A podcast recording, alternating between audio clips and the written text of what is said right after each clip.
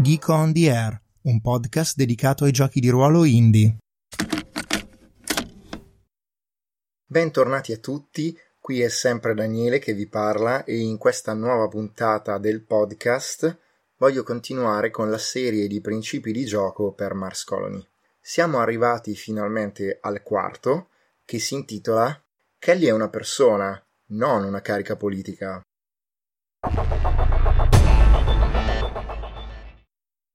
Le scene personali sono l'arma segreta nascosta dietro le partite di qualità di Mars Colony. È facile altalenare tra i due tipi di scene riservati esclusivamente al governatore e al salvatore, le scene di opposizione e le scene di progresso. In effetti esse sono il fulcro del gioco e fanno sì che la partita sia sempre in movimento. Introdurre i problemi con i quali Kelly deve fare i conti e poi risolverli, o almeno provarci, crea un ritmo naturale che si innesta bene nel formato dei giochi per due giocatori. Tuttavia dovete anche imparare a spezzare quel ritmo e a introdurre delle scene personali. Solo quando riuscirete a staccarvi dai problemi politici di Kelly e a gettare un'occhiata alla sua vita privata, riuscirete a sentire il peso e il dolore delle decisioni difficili che dovrà prendere e che coinvolgeranno tutti i marziani sia che ne emerga come un angelo o come un diavolo, le scene personali riveleranno le vere motivazioni di Kelly in quanto essere umano. Non devono necessariamente essere scene lunghe o elaborate, possono anche essere semplicemente calme e contemplative. Potrebbero persino ritrarre dei momenti della vita di Kelly del tutto privi di conflitto. Ovviamente potete anche usare le scene personali per sviluppare le relazioni che Kelly ha con le sue affinità, per approfondire il suo senso di compassione o per creare conflitti di interessi potenzialmente problematici. Qualunque sia la vostra scelta, sarà all'interno di questi momenti personali che troverete una donna politica imperfetta, capace di fare sia del bene che del male, ma sempre per ragioni complesse e ben motivate.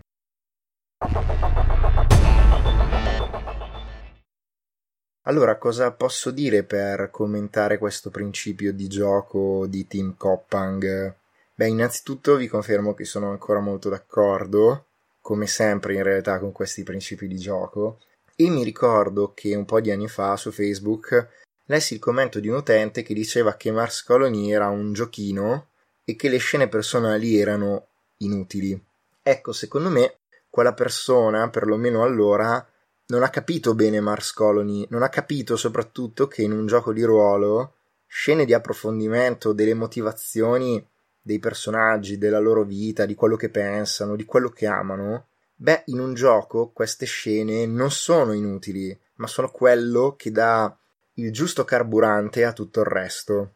In effetti, se per caso andate a controllare cosa abbiamo giocato io e Luca Cecchinelli nelle partite sul canale YouTube giù lo schermo, vedrete che spesso le scene personali servivano a staccare da momenti di tensione e ad avere un po' di positività, altre volte servivano per eh, capire che cosa ha Kelly nella testa o nel cuore, e altre volte sì, servivano per dare una sorta di problematicità leggera ma inserita nella vita quotidiana di Kelly, perché vi ricordo che le scene personali non dovrebbero essere usate per fare opposizione a Kelly, per quelle ci sono le scene di opposizione. Come ultima cosa vi vorrei ricordare che a differenza delle scene di opposizione, che sono le scene che può chiamare unicamente il governatore, e le scene di progresso, che sono quelle che può chiamare unicamente il salvatore, invece le scene personali sono gratis e sono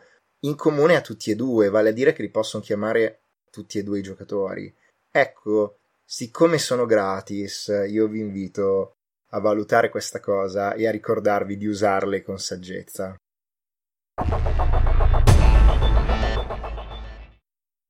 Bene, per oggi è tutto. Spero che questa puntata vi sia piaciuta. Vi ricordo che il testo di questi principi di gioco è di Tim C. Coppang, la traduzione è mia, di Daniele, mentre la revisione del testo è stata fatta da Antonio Amato. Ciao a tutti e ci sentiamo alla prossima puntata.